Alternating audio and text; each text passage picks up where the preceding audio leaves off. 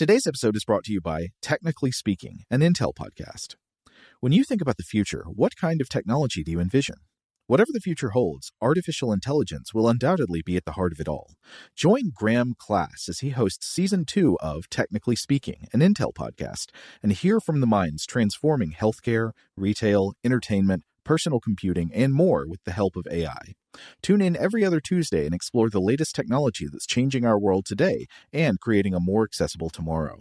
Listen to Technically Speaking, an Intel podcast on the iHeartRadio app, Apple Podcasts, or wherever you get your podcasts. We need the tonic of wilderness, to wade sometimes in marshes where the bittern and the meadow hen lurk, and hear the booming of the snipe, to smell the whispering sedge where only some wilder and more solitary fowl builds her nest, and the mink crawls with its belly close to the ground.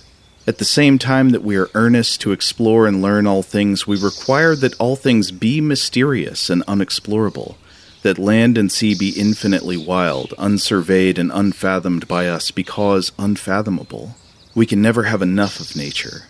We must be refreshed by the sight of inexhaustible vigor, the vast and titanic features, the seacoast with its wrecks, the wilderness with its living and its decaying trees, the thundercloud and the rain which lasts three weeks and produces freshets.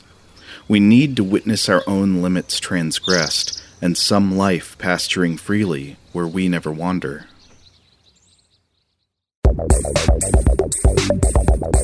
Welcome to Stuff to Blow Your Mind, a production of iHeartRadio.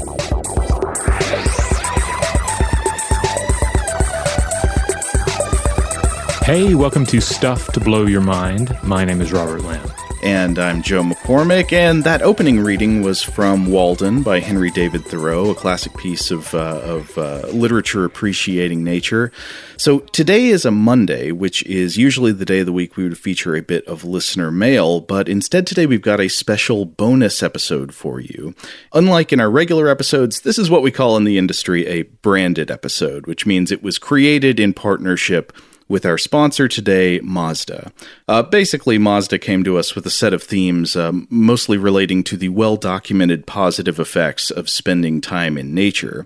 And we thought, yeah, well, we could absolutely do an episode on that uh, because the effect of nature on the human body and brain is a huge, fascinating, and complex subject, worthy probably of an entire series in itself. But in today's episode, we're going to focus on a few interesting questions and studies in the subject area that really struck us. So today's bonus episode will be our branded feature with Mazda called Why Nature, which we hope you really enjoy. And then we're going to be back to our regular schedule with a new core episode tomorrow.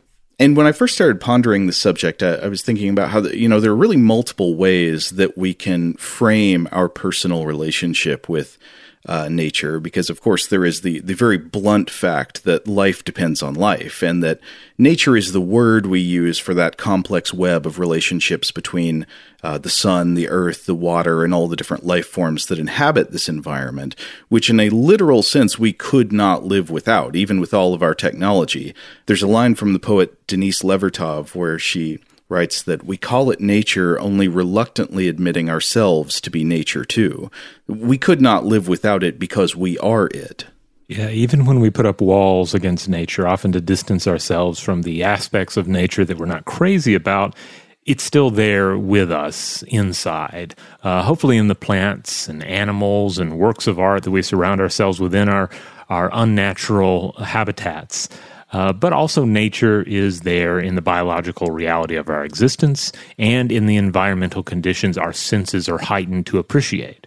Yeah, exactly. So that's like the first level. It's just like we bluntly need it. We can't live without it. The second thing, of course, is that there's a sort of metaphysical or metaphorical facet of nature, uh, which I think is the main subject of that passage I read from Thoreau in the beginning, we're, we're, creatures that search the environment not only for aid in physical survival. You're not only looking for food and shelter and water in the in the landscape around you, uh, but you know, uh, because of our complex brains, we also search for meaning. And I think it's a surprisingly widespread suspicion that there is somehow meaning to be found in nature. That somehow the rocks, the trees, the birds, the vines, the algae, and the insects in some profound and ineffable way have implications for our lives. So you take a walk in the woods and somehow it tends to suggest conclusions about the meaning of life and your place in the universe. So these conclusions can often be very difficult to put into words. Sometimes people like Thoreau give it a try.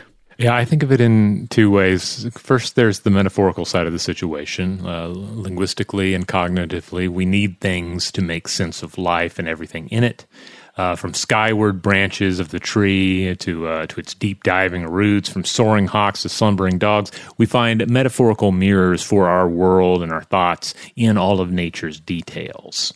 But on the other hand, and this is something driven home by spiritual teacher Eckhart Tolle, if we engage with, say, a flower in the wild and experience it of itself in the moment, and then we have a, in that case, we have an excellent tool by which to momentarily step outside of our egos, uh, quiet the voices of the default mode network in our head, worrying about the past and the future, and ex- simply experience the now, like that that flower. And the flower is especially good because of its enhanced uh, eph- ephemerality.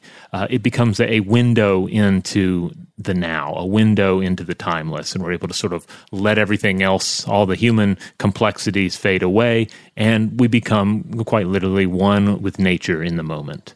I think we've all had some of these moments of a kind of profound connection with the natural environment. I think often in solitude, but uh, sometimes with other people around as well. I mean, I, I think uh, particularly of a time I felt a really strange kind of uh, relationship to all of the, the, the dry desert brush when I took a, a very brief solo hike in Big Bend National Park. Mm-hmm. Um, you know, th- this was like half an hour, but uh, but but something happened to me on that walk, and I still remember it.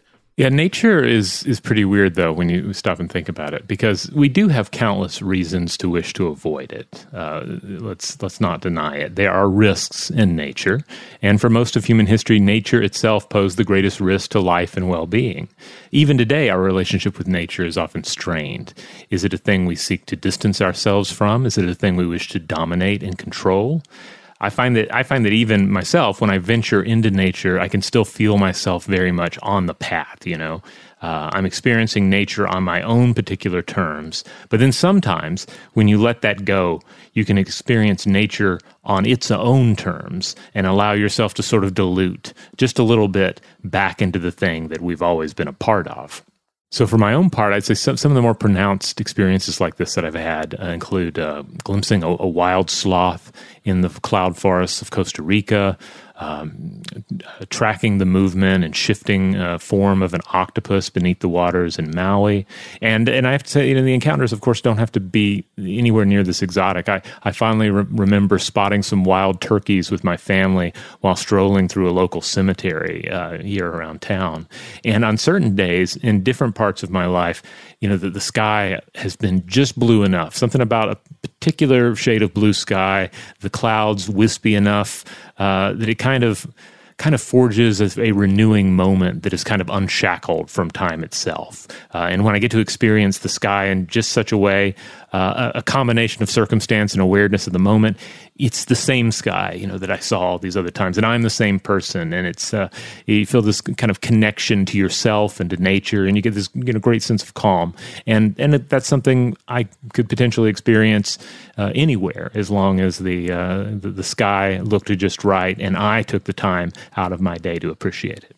Right. So lots of us have these moments. We remember, these profound moments of connection with with nature and the natural environment, but of course, those can be, um, you know, difficult to put into words, much less to study in an organized way. Though, when you want to get down to to quantifiable effects, you can actually look at like empirically documented effects of nature on our health, both mental and physical, and on our thoughts and behavior. Like, what can scientific experiments and surveys tell us about the measurable impact of proximity to or immersion in natural environments?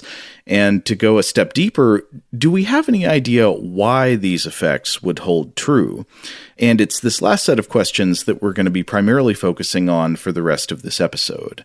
So, to start off by mentioning a few of the human health and life outcomes that have been correlated with exposure to nature or what's sometimes called green space. A pretty self explanatory concept. Mm-hmm. Uh, this is by no means going to be a comprehensive overview, but it's wor- worth mentioning a few things that seem to have good evidence behind them and, and caught our attention. Now, fortunately, at this point, there has been enough research on exposure to nature that we don't have to pick through all of the individual uh, uh, papers over the, the decades this has been looked into. We can actually look at meta analyses that compile these existing studies to see what kind of trends emerge. Now, there is some difficulty in this domain because uh, not all studies that look into the benefits of nature uh, study the exact same thing. Like one might look at people making trips out into the woods, and another might look at uh, the outcomes in neighborhoods with nearer access to parks and urban forests, and other ones might just look at uh, what are the effects of people looking at pictures of trees and stuff. Mm-hmm. But despite that heterogeneity, there is enough research now that you can kind of do this meta analysis, and some signals come through pretty strong. So, in terms of physiological health benefits, benefits to the body, I was looking at an article by uh, Twohig, Bennett, and Jones, published in Environmental Research in 2018, called The Health Benefits of the Great Outdoors A Systematic Review and Meta Analysis of Green Space Exposure and Health Outcomes. So, this review looked at 143 studies on the health effects of exposure to green space. And when analyzed together, these studies show statistically significant reductions in diastolic blood pressure, in heart rate, and in salivary cortisol. Now, you might wonder, what is that last one, salivary cortisol? This would be a measure of the concentration of the hormone cortisol in your spit, Cortisol is usually interpreted as a physical biomarker of stress. Uh, cortisol is secreted by the adrenal glands and is largely responsible for controlling the body's fight or flight response. The meta analysis also found reductions in the incidence of diabetes and cardiovascular mortality. Uh, and again, these are not the only correlations that have been found, just the most significant and consistent ones. So these are some physiological outcomes measured in the health of the body, but what about like mental well being and cognitive performance?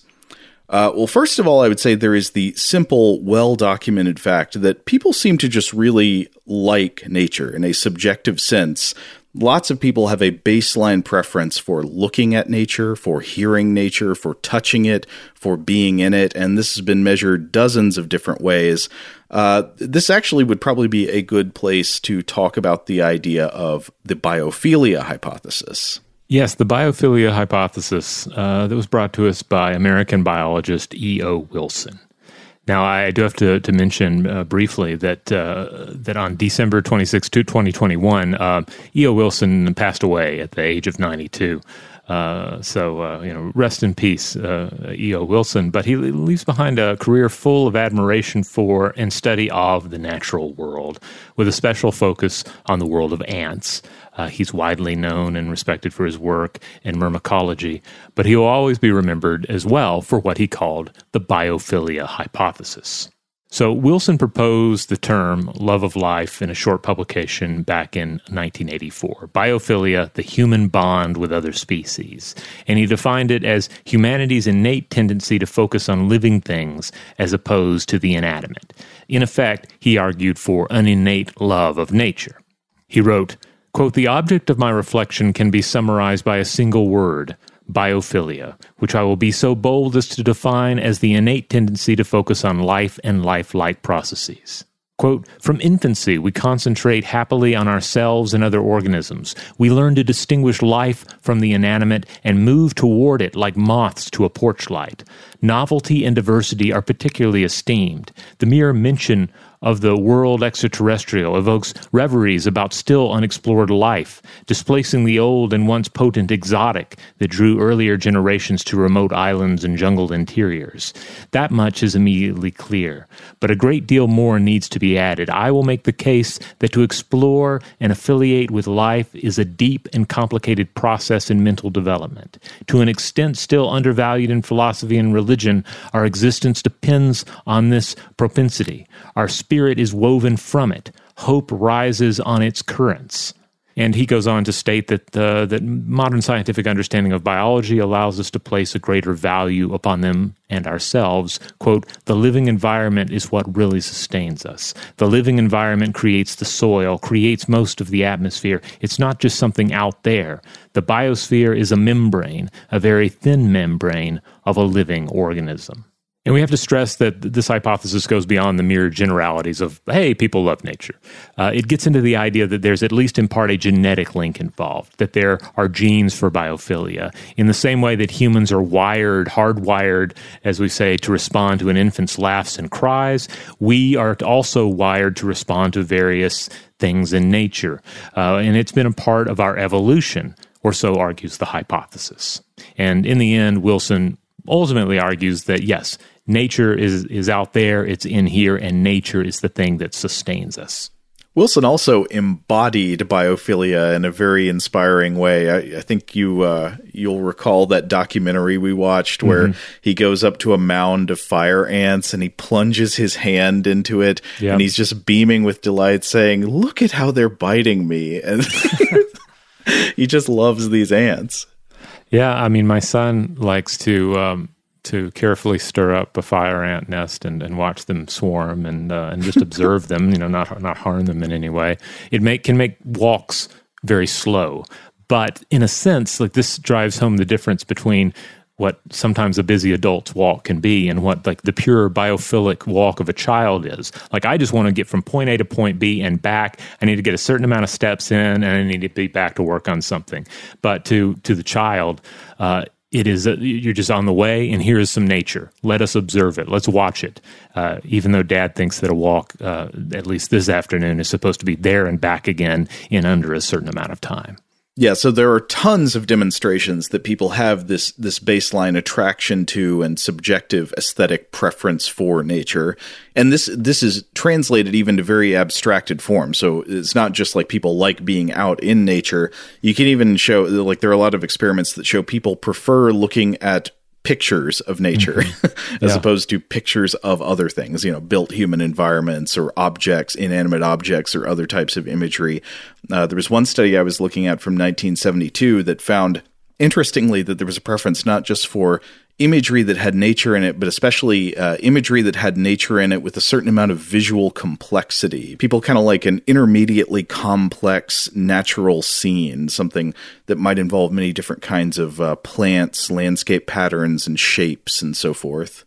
Yeah, there's been some interesting work on this, talking about these these vistas uh, in paintings that you could essentially walk into, and then once you're in there, you could develop a foraging strategy. You could hmm. decide where you might seek shelter, where you might get the, the, the best view of the surroundings, and so forth. But there have also been empirical studies into the effects of exposure to nature on mental health and cognitive performance. So, not just physiological health, uh, like we already mentioned. Uh, some of the things that have been found are that, like, access to green space has associations with lower levels of stress and anxiety. Uh, this would sort of go along with the lower concentrations of salivary cortisol that we mentioned uh, in the physiological review. Uh, fewer symptoms of depression, improved mood. And some studies have found that immersion in or interaction with nature gives a sort of time dependent power up to some forms of cognition. Just to cite one study, there have been many like this, but one was by uh, Andrea Faber Taylor and Francis E. Coe, uh, published in Journal of Attention Disorders in 2009, called Children with Attention Deficits Concentrate Better After a Walk in the Park. And uh, so this uh, points out that other pre existing studies had already found that working memory and the ability to pay attention are enhanced after spending time in certain physical environments, particularly in natural settings. And this study tried to apply the principle to children diagnosed with ADHD uh, between 7 and 12 years of age. So the study compared the children's performance on a test of attention and working memory known as the digit span backwards test. Uh, basically, you read out a sequence of numbers and then you test how well the subject can repeat those numbers back to you in reverse order. And so they tried this test with uh, children after three different walks of 20 minutes in length a walk through a neighborhood, a walk through a downtown area, and a walk through a foliated park, most resembling the, uh, the, the natural setting. And the children apparently performed substantially better after the walk in the park than after the other two walks, adding to this pile of evidence that for some reason, people, including children with ADHD, can pay attention and use their working memory better after a short period of immersion in nature. And the authors use this finding to suggest it's possible that regular, quote, doses of nature, just nature walks or other ways of immersing yourself in those kind of surroundings, might be helpful to kids with ADHD on, on attention taxing tasks. Hmm. Uh, but it doesn't stop there. There have been plenty of other findings about cognitive improvements after periods of exposure to nature. Uh, one example I came across was a study by uh, Hartig et al., published in Environment and Behavior in 1991, called Restorative Effects of Natural Environment Experiences. Uh, this apparently found that compared to relaxing indoors or taking a walk in the city, people who took a walk in nature scored better on a proofreading task. That's something else that is sort of taxing on your, your fine control of attention. And another common finding seems to be that spending time in nature may improve our ability to block out distracting stimuli or unnecessary information when we're trying to focus. Mm. Which I would say that absolutely checks out with my experience. When my brain is taxed and like I can't read the words on the computer screen anymore, going for a walk in, in the forest does noticeably make a difference there for me. Yeah, and, and it's interesting how it can work in both ways, like just on a not only on an audible level, but also visual level. Uh, walk in nature can give you less stimuli when you're overstimulated and it can also give you the stimulation you need when you feel understimulated. So, yeah. regardless if you're, you know, especially in today's work environment, you might be at home uh, and working most of the day, and then you're just like, I got to get out. I've got to see something different than what I've seen, and hear something different than what I've been listening to.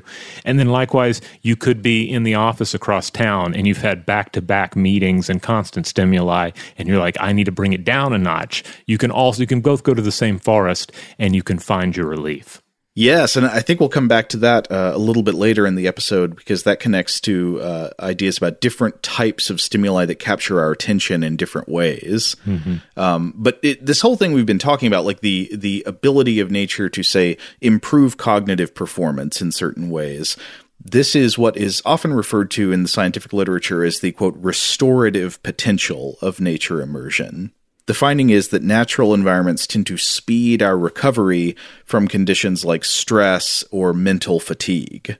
So, we have pretty strong evidence from many different studies over, over uh, decades now that exposing oneself to nature and green space is correlated with a range of positive effects on body health, on psychological well being, and on temporary mental performance, which brings us to the big question why nature? If exposure to nature does in fact bring these measurable benefits to mind and body, why? Why nature in particular, and what is the biological mechanism leading to these positive effects?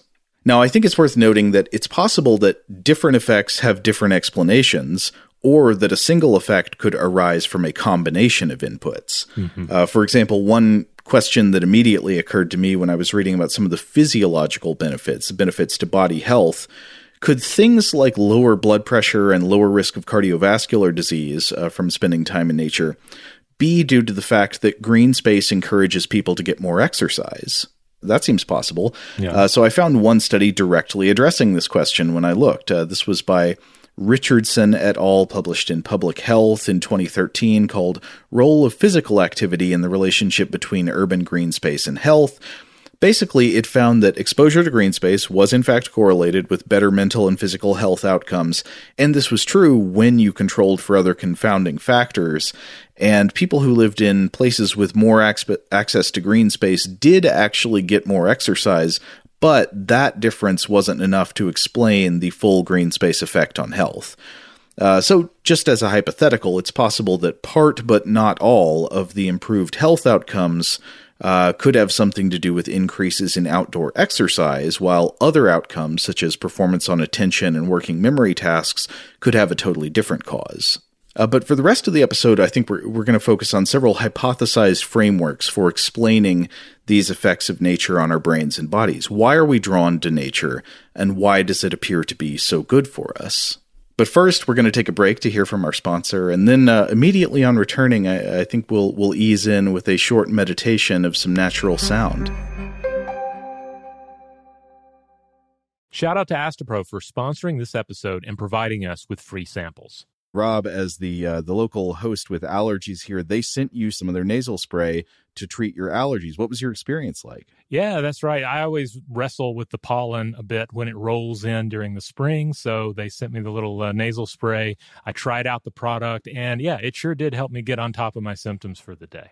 And it's so fast acting, uh, it was already kicking in before I left the house. Astepro is a first of its kind nasal allergy spray. It's the fastest 24 hour over the counter allergy spray. It starts working in 30 minutes, while other allergy sprays take hours. Astepro is the first and only 24 hour steroid free allergy spray. Astepro delivers full prescription strength indoor and outdoor allergy relief from nasal congestion, runny and itchy nose, and sneezing. Get fast acting nasal allergy symptom relief with Astepro. Go to asteproallergy.com for a discount so you can get Astepro and go today. A S T E P R O allergy.com. Astepro and go. Use directed for relief of nasal congestion, runny nose, sneezing, and itchy nose due to allergies.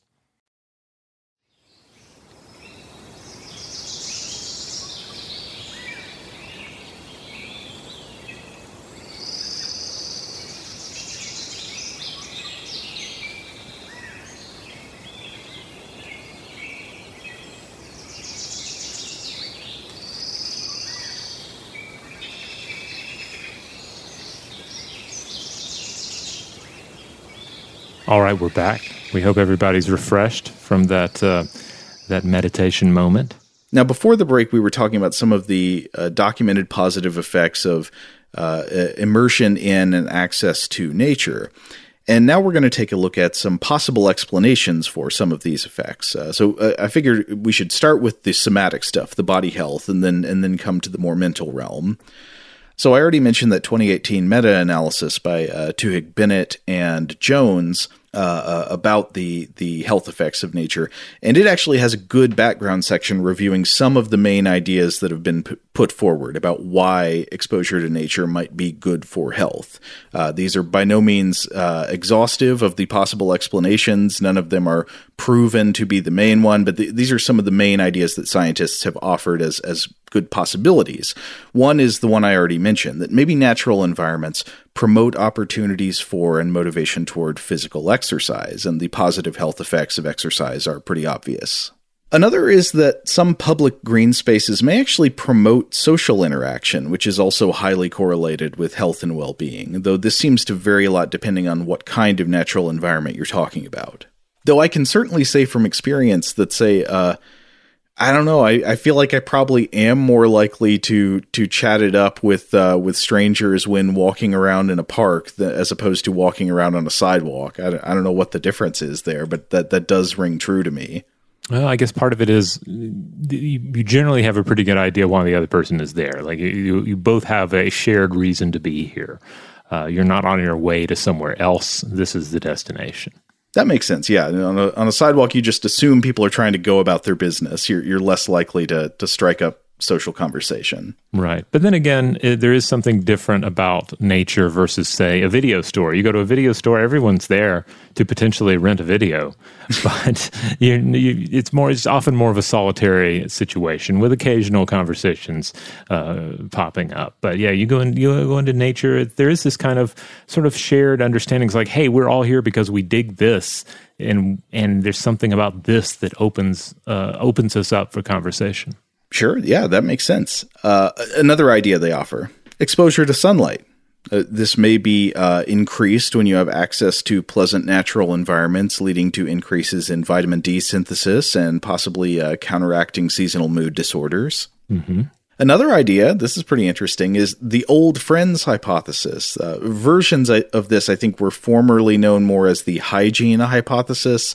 Uh, old friends, I think, is a, an attempt to recast it to focus on uh, ancestral relationships with certain microbe strains. So the idea here is that Spending time in green space may increase our exposure to beneficial strains of microorganisms, which could help the development of a healthy immune system. So I, I think this is still partially in the, the phase where it, the details are being worked out, but it, it has been hypothesized that too little exposure to certain environmental microbes contributes to immune system dysregulation and inflammatory disorders, which in turn are major contributors to a, a host of negative health outcomes. And so spending time exclusively in built synthetic environments it might well give us too much exposure to the wrong kinds of germs and too little exposure to the right kind. Yeah, I've, I've seen it argued that just having a dog that goes outside and, is an indoor outdoor um, pet uh, exposes one to secondhand microorganisms that can have a beneficial effect on your health and well being. So, to be clear, sending your dog um, out on one of those hike in the wood dog walking trips, you know, where the van comes and collects all the neighborhood dogs. Yeah. That's not going to make up for your time away from the forest, your time away from nature. But the argument uh, is out there that it might help you a little bit.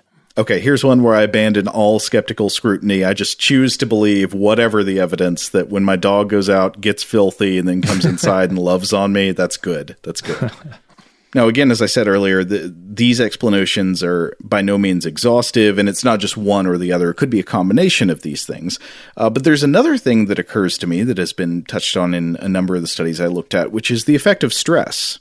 Uh, there's already plenty of empirical evidence that exposure to natural environments uh, can cut down on subjective reports of stress and can help measurably reduce levels of cortisol, which again is a biomarker of psychological stress. Chronic stress and the, the cascades that it creates in the body are, are known to have a number of bad consequences for health. So I would also wonder if just simple stress reduction were not a pretty large contributor toward improved health outcomes from time in nature. Now, of course, this raises a secondary question. Why is it that nature reduces stress? Uh, this is probably a harder question to answer, but there have been attempts. And, and here I think we have to stray more into the realm of the totally hypothetical. But, you know, at least uh, there's some interesting ideas out there, if, even though they may remain unproven. Yes. And of course, we want to drive home again that certainly just because you're in nature doesn't mean you're having a stress-free uh, right. experience. There are plenty of ways that being in nature can be stressful uh, but we're talking about like you know all things being equal uh, if i am here in a building or i'm here in nature strolling about uh, there does seem to be some sort of, of benefit and why would that be Exactly, yes. Uh, so, one hypothetical answer that addresses a lot of these questions, like maybe why is it we're less stressed uh, after spending positive time in nature, or uh, why do we get some of these uh, benefits? One explanation has to do with the shape of our ancestral environments. And this would actually connect to uh, the biophilia hypothesis you already mentioned. This would be, mm-hmm. I say, the, the class of explanations that you could put under the umbrella of evolutionary psychology. And this would explain our preferences for natural environments and their mental effects on us because our species arose in certain types of environments, and there are features of those environments that represented clear risks and rewards. So, under this framework, you know, you, you would say that to some extent, our brains are still affected by mechanisms that evolve to help us select the right behavior and maximize survival in those ancestral environments. Now, how would this apply to natural environments? Well, for just a very simple example, think about water sources.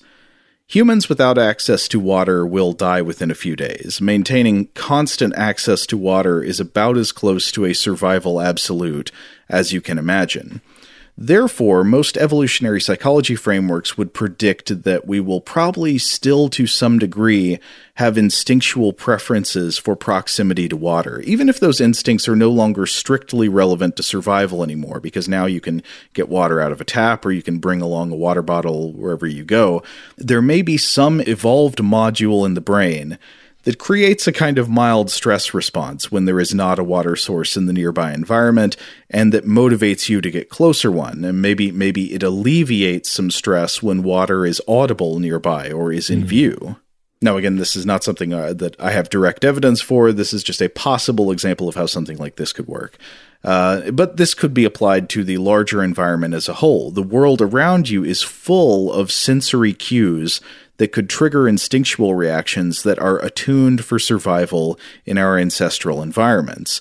So, why do we enjoy the high ground with a wide view? Well, it could be because this is a position of safety. You can see other things approaching from a long way. Why do we prefer certain types of tree shapes? You know, people seem to, uh, this has been tested in experiments, people seem to really like certain types of trees, trees with like enmeshed canopy and like low lying limbs and stuff. And mm-hmm. a, it seems like a reasonable thing to say, well, those are also the trees that are like, that provide really good uh, canopy habitats and are easy to climb, and you could get up away from predators in them. Now, there's a very important caveat to evolutionary psychology uh, explanations, which is that they, on one hand, on the pro side, they can make a lot of sense of human preferences and behaviors, but on the other hand, they can also be notoriously difficult, though not impossible, to test in a rigorous way. Uh, so, you know, you've probably heard before people just saying, like, oh, you know, we do this or we like that because of, and then they give some evolutionary story. And it's like, but yeah, how do you know that? so, uh, you know, it's always good to remember that just because you've managed to come up with a plausible story in your head about why survival pressures in the ancestral environment might have led to preferences and reactions we still have today, you haven't necessarily discovered the explanation. You would still need to like work out some predictions that explanation would make and then test to see if those predictions are true. But for the moment dwelling in this hypothetical space, you can easily imagine a pretty plausible chain of mechanisms that would go something like this. So you have an ancestral landscape that affects our survival, and this gives rise to instinctual preferences for and against certain landscape features. Maybe we like proximity to water, we like certain kinds of tree cover, and so forth and that perhaps those preferences still affect us today, exerting an influence on our levels of anxiety and stress when the landscape is less than favorable. And then anxiety and stress are, of course, upstream of a raft of other mental health outcomes and general cognitive performance. So I, I would consider that like a very uh, plausible explanation space, but unfortunately, a lot of the stories that it comes up with can be difficult to test. Uh, there's another interesting explanatory framework, especially for the restoration aspect of our nature experience, that has come up in a lot of the papers I've looked at. And this is a framework known as attention restoration theory. This was developed by a couple of psychologists affiliated with the University of Michigan named Rachel and Stephen Kaplan. Uh, I think, especially in their book from Cambridge University Press in 89 called The Experience of Nature A Psychological Perspective. Uh, now, essentially, attention restoration theory argues that uh, nature and synthetic environments are different and their effects on us are different because of the different ways that they capture our attention. Now, I found this one very interesting. I'll try to do a brief summary of this idea. I found it summarized in a paper by uh, Berman, uh, Jonides, and Kaplan, published in Psychological Science in 2008, called The Cognitive Benefits of Interacting with Nature. Uh, a- ART is based on a body of research showing that there are two functionally different types of attention. So there's involuntary attention, and this is where your attention drifts effortlessly to things that are inherently interesting or important. And then on the other hand, there is voluntary or directed attention, and this is where you give attention to things through effortful cognitive control. I think actually there's a pretty good linguistic shorthand for this. Voluntary or directed attention roughly corresponds to anything you would describe as, quote, paying attention to, rather than just being aware of it automatically. But so the basic idea goes like this. So we engage with the world through uh, the executive attention network, which is mediated by the brain's prefrontal cortex.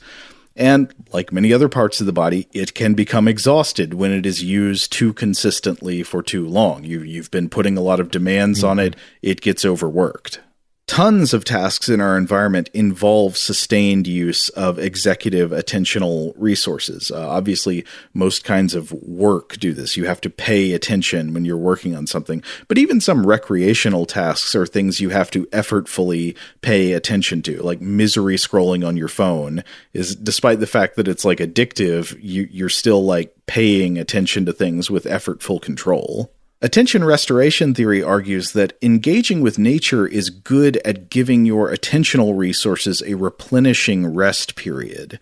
By immersing yourself in an environment full of things that attract involuntary attention through what they call soft fascination, you make yourself better at performing subsequent tasks that require directed, effortful attention. The executive attentional system is basically just allowed to rest during this type of fascination because there's nothing that you have to fixate on. Right. It's that experience of just walking through the woods and you're you're hearing birds. What birds? Who knows? They're just they're making bird noises. you're passing trees. You're not necessarily identifying. Them. You know, not to say that identification of various organisms isn't. Uh, uh, also a, a, rewarding aspect of spending time in nature. But there's this, yeah, this feeling of just moving through it, your attention drifting uh, among the various stimuli that you're presented with, uh, and and and also allowing your mind to sort of wander. Yeah, and I, I think it's in a special middle category because it's also not just like a blank room with nothing in it, right? Know, nothing that you can pay attention to. It is an environment that is not boring. Like boredom in itself can be a type of stress-inducing thing because then maybe you start paying really close attention to say your internal monologue or something. Yeah, um, yeah. well, so, I mean, a boring room is a human construction. You know, this is these are not environments that we evolved to thrive in. We evolved to thrive in spaces where other organisms have access to those spaces, be they plants or animals, uh, where there are you know, changes in, in, weather pattern, where the sky is visible. I mean, certainly you can. Uh, there are caves and whatnot where I guess you could make a case for saying, well, this is a, a sensory deprivation environment that one might encounter in the natural world. But for the most part, this this is just not how it works. The the boring spaces are the ones we created created for ourselves. Yeah. So nature is this kind of perfect middle. It's not boring, but it's also not something you have to pay attention to. Mm-hmm. Now, a lot of studies about the restorative potential of nature do appeal to uh, to ART, but it's not the only possible explanation. It's not the proven theory. Uh, we're not going to get deep into it here, but th- there's another similar framework I was reading about multiple times called SRT instead of ART, standing for uh, I think stress reduction theory, explaining some of the cognitive benefits of nature via its stress reducing properties rather than through its attention replenishing properties. I don't know how to sort out between those right now, but it's possible that they may both have some kind of purchase on the truth. Mm. Now, I think maybe we should take another break uh, to hear from our sponsor, followed by another uh, uh, brief natural meditation. But when we come back, I want to talk a bit about creativity.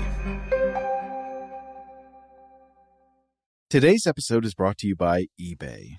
eBay Motors is here for the ride.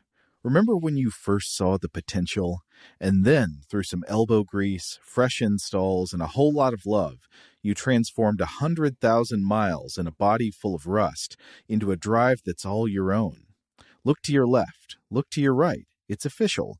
No one's got a ride like this. There's nothing else that sounds like, feels like, or looks like the set of wheels in your garage.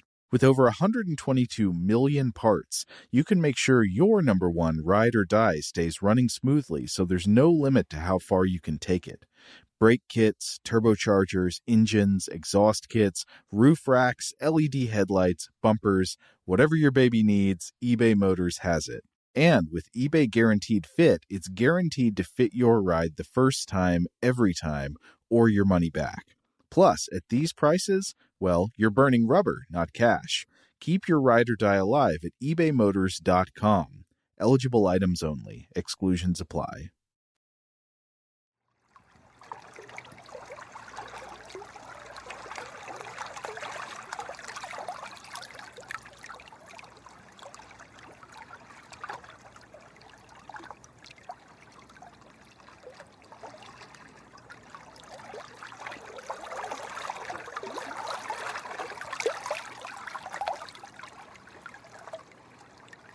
All right, we're back. Hope everyone is refreshed and ready for more.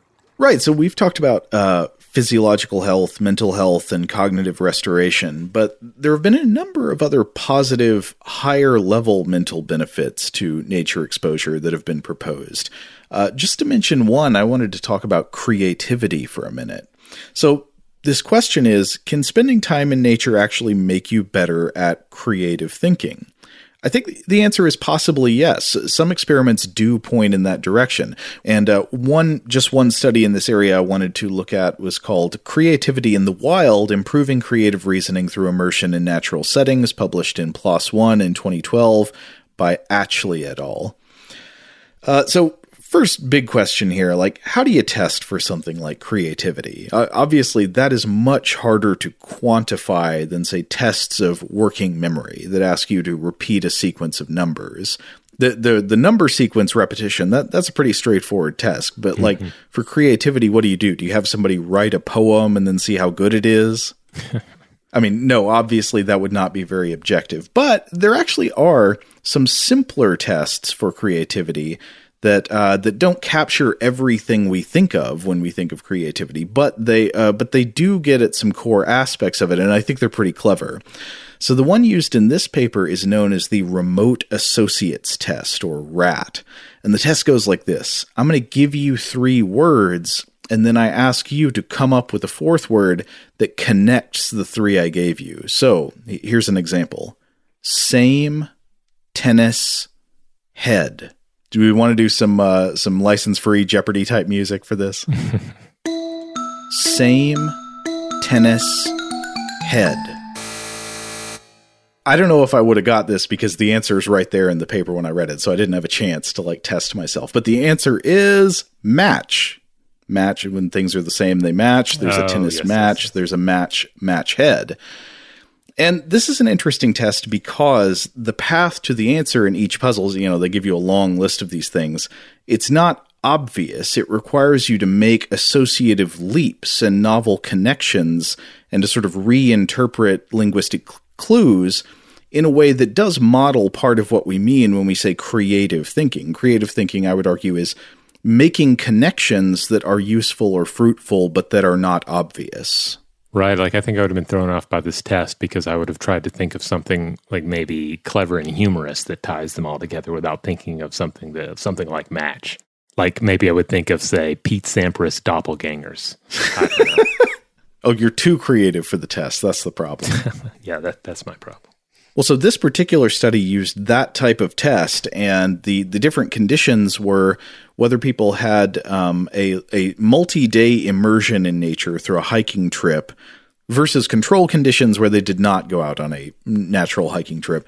And they found a, a pretty sizable difference. Uh, they found nearly 50% increase in the uh, in the performance on these puzzle tests by the group of naive hikers. Now, that sounds like a large effect to me, so I, I would mm-hmm. want to see that replicated in other studies.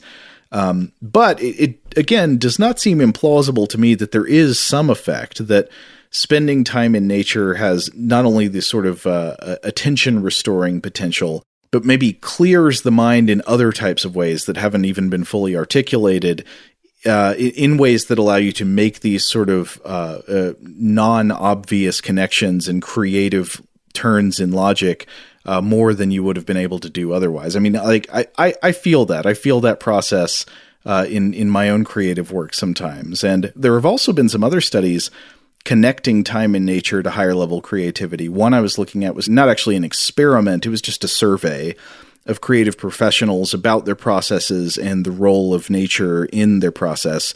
And and this one indicated that time in nature was especially helpful in the early stages of a creative project, more so than in the later stages. That that totally rings true to me because I think of the early stages of of a creative process are the ones that require those sort of strange mental connections, and then the later stages are often more mechanical or about craft. Yeah, yeah, I find this to be true as well. Like for for for me, if I need to then want to think creatively about something, uh, there's nothing beats just walking on a beach. If I can get access to a beach with just enough of it to where I can have a decent stroll uh, up and down uh, the beach for a while, like that is where I do some of my best creative thinking. And then once you develop some ideas, then yeah, you're gonna then you're gonna have to work with them. Then you're gonna have to do the harder part, and uh, the beach might not be the best place for that. But you didn't come out to the beach to, to do the hard part. You didn't You came out to the beach to feel the sense of renewal and to and to get into this creative mindset. Yeah, anecdotally, I can totally get behind that process. If you're if you want to start a new creative project, go for a walk in the woods, go out to a state park, do, you know, do whatever. That's like it's great to do right at the beginning. Mm-hmm. And and then to do again once you get sick of the the harder part or you're fed up with the various uh, uh, meetings that you've had to have to try and bring this idea to fruition then go back to the woods because you'll need it then too. Well i, I feel like this has been really interesting and um, again as as we so often end up lamenting after after a fun episode like we we really only scratched the surface. There there is so much stuff in the uh, domain of the, the, effects of nature on on our minds and our bodies that uh, we didn't even have time for today. Uh, it's something we could totally return to in the future. Yeah, yeah, and of course, as always, we'd love to hear from listeners about this. Share your experiences with walking in nature, both uh, you know, so certainly in the past, but also we challenge you to take some of this new insight with you when you go back into nature again. Uh, so whatever your next, uh, you know, minor neighborhood walk happens to be, or epic adventure that you've been planning for months and months, uh, uh once you've gone on those adventures, uh, write back to us and tell us what you think, and tell us how how all of that connects with what we discussed here today. I want to hear about people's favorite trees. Tell me your favorite tree shape. This will not be a scientific sample, but I am interested. Do you like the trees with the low drooping branches? Do you like the tall trunk with a big canopy up above? I, I want to know. All right, well, write in. We'd love to hear from you. In the meantime, we'll remind you to check out other episodes of Stuff to Blow Your Mind with core episodes of our show on Tuesdays and Thursdays. Um, on Mondays, usually we do a listener mail episode. On Wednesdays, we do a short form artifact or monster fact episode. And on Fridays, we do Weird House Cinema. That's our time to set aside most serious concerns and just chat about a weird film. Huge thanks, as always, to our excellent audio producer, Seth Nicholas Johnson. If you would like to get in touch with us with feedback on this episode or any other, to suggest a topic for the future, or just to say hello, you can email us at contact at stufftoblowyourmind.com.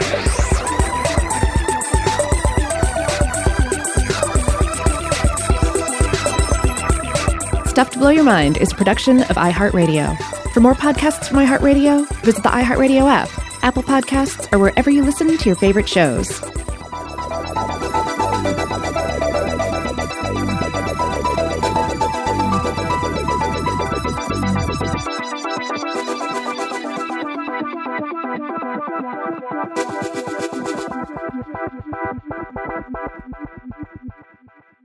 Today's episode is brought to you by Visible. The future of wireless is here, and it's transparent. Switch to Visible, the wireless company that makes wireless visible. Get a one line plan with unlimited 5G data powered by Verizon, just $25 a month, every month, taxes and fees included. No hidden fees, no surprises, no, really. What are you waiting for? Get with the times and switch to Visible at visible.com. Monthly rate on the Visible plan for data management practices and additional terms, visit visible.com.